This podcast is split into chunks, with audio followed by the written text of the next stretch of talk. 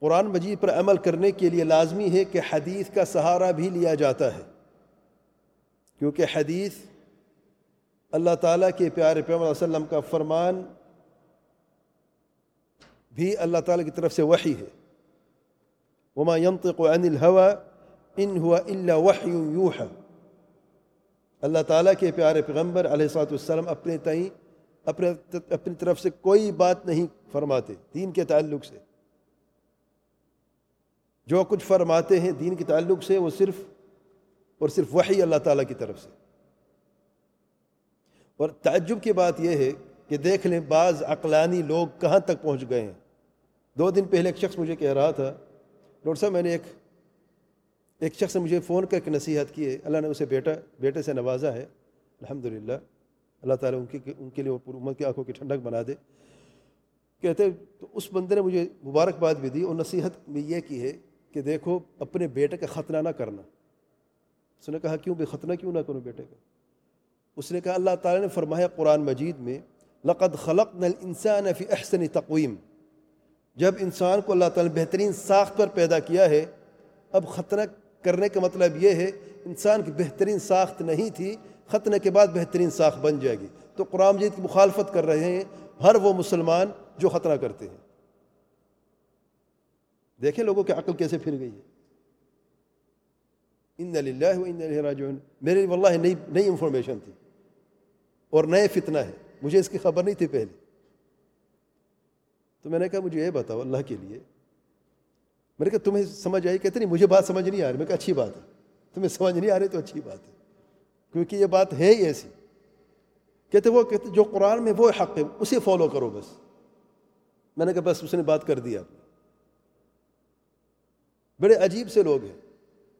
منکرین حدیث حدیث کا انکار کرنے والوں نے اس دین کو ختم کرنے کے لیے بڑے حربے استعمال کیے۔ مسلمانوں میں شکوک و شبہات پیدا کر کے حقیقتاً مسلمان کو دین سے دور کرنا چاہتے ہیں۔ اور یہ سمجھتے ہیں کہ جب ہم یہ لوگوں کو یہ کہیں کہ صرف قرآن پہ عمل کرو تو ہم اپنے اس مقصد میں کامیاب ہو جائیں گے۔ میرے بھائی، یہ دین اگر تو کسی انسان کا بنا ہوتا نا، کمزور، مسکین، حقیر، فقیر کا، تب تو اس کا خاتمہ بھی ممکن تھا۔ اور لوگوں کو اس سے دور کرنا بھی ممکن تھا، جو اہل حق ہے کیونکہ یہ دین احکم الحاکمین کا دین ہے، القوی المتین کا دین ہے۔ تو کوئی مائی کلال اسے مٹا نہیں سکتا اور نہ اسے ختم کر سکتا ہے۔ یہ اللہ تعالیٰ کا دین ہے۔ میں نے صرف اسے ایک سوال کیا ہے۔ میں نے کہا، مجھے یہ بتاؤ، اگر قرآن مجید کو حدیث سے جدا کر دیتے ہیں، تو اس شخص سے صرف یہ پوچھ لو، مجھے یہ بتاؤ کہ پانچ وقت نماز پڑھ کے دکھاؤ صرف قرآن مجید سے۔ نماز تو پڑھتا ہے نا، وہ بھی تو دیندار ہے، تو میں نصیحت کر رہا ہے کہ بچے کا خطرہ نہ کرنا۔ اور عجب سے یہ بھی کہتا ہے تعجب کی بات یعنی وہ کہتے ہیں میں نے اپنے بیٹوں کا خطرہ ابھی تک نہیں کیے، بیٹے آٹھ دس سال کے ہو چکے ہیں۔ سبحان اللہ تمہیں نہیں کر رہے مت کرو بھائی۔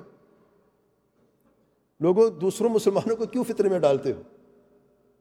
اگر خود غلط فہمی کا شکار ہو، تمہارے اندر کوئی خرابی ہے، دل میں کوئی مرض ہے، تو اللہ سے دعا کرتے کہ اللہ تعالیٰ تمہیں ہدایت ہے تمہاری اس مرض کو دور کر دے۔ لیکن لوگوں کو کیوں پریشان کرتے ہو؟ سبحان اللہ تمہارے کو صرف اسے اتنا پوچھ لو بس کہ پانچ نمازیں صرف قرآن سے پڑھ کے دکھا دو۔ دو میں سے ایک راستے ہیں۔ یا تو اگلا فتو آ جائے گا کہ نماز بھی اپنی مرضی سے پڑھ لا کے ذکر کر لو۔ پانچ نمازیں فرض نہیں ہیں۔ جب دل کرے، اللہ کا ذکر کر لیا کرو۔ تصویر تحمید، کچھ پڑھ لیا کرو بھائی نماز ہو جائے گی۔ یا وہ توبہ کرے گا۔ اور جیسے کہ پانچ نمازیں ایک دن میں پڑھتا ہے، اسی طریقے سے اپنے بچے کا بیڑ خطرہ بھی کرے گا، دوسروں منع بھی نہیں کرے گا۔ کیونکہ دونوں لازم اور ملزوم ہیں۔ یا تو سنت ہے یا نہیں ہے، یا تو حدیث ہے یا نہیں ہے۔ ادھورے پہ عمل کرنا اور آدھوں کو چھوڑ دینا، یہ کہیں کا انصاف نہیں، نہ ہی عقل مندی ہے۔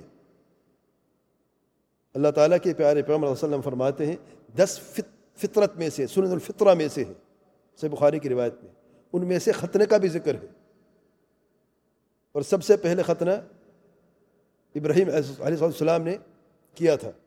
تو انبیاء کا یہ طریقہ ہے اور سنت ہے اللہ تعالیٰ کے پیارے پیغمبر صلی اللہ علیہ وسلم کی۔ رغب عن سنتی فلح سمنی اللہ تعالیٰ کے پیارے پیغمبر صلی اللہ علیہ وسلم فرماتے ہیں، جو میری سنت سے منہ موڑتے ہیں، وہ مجھ میں سے نہیں ہے۔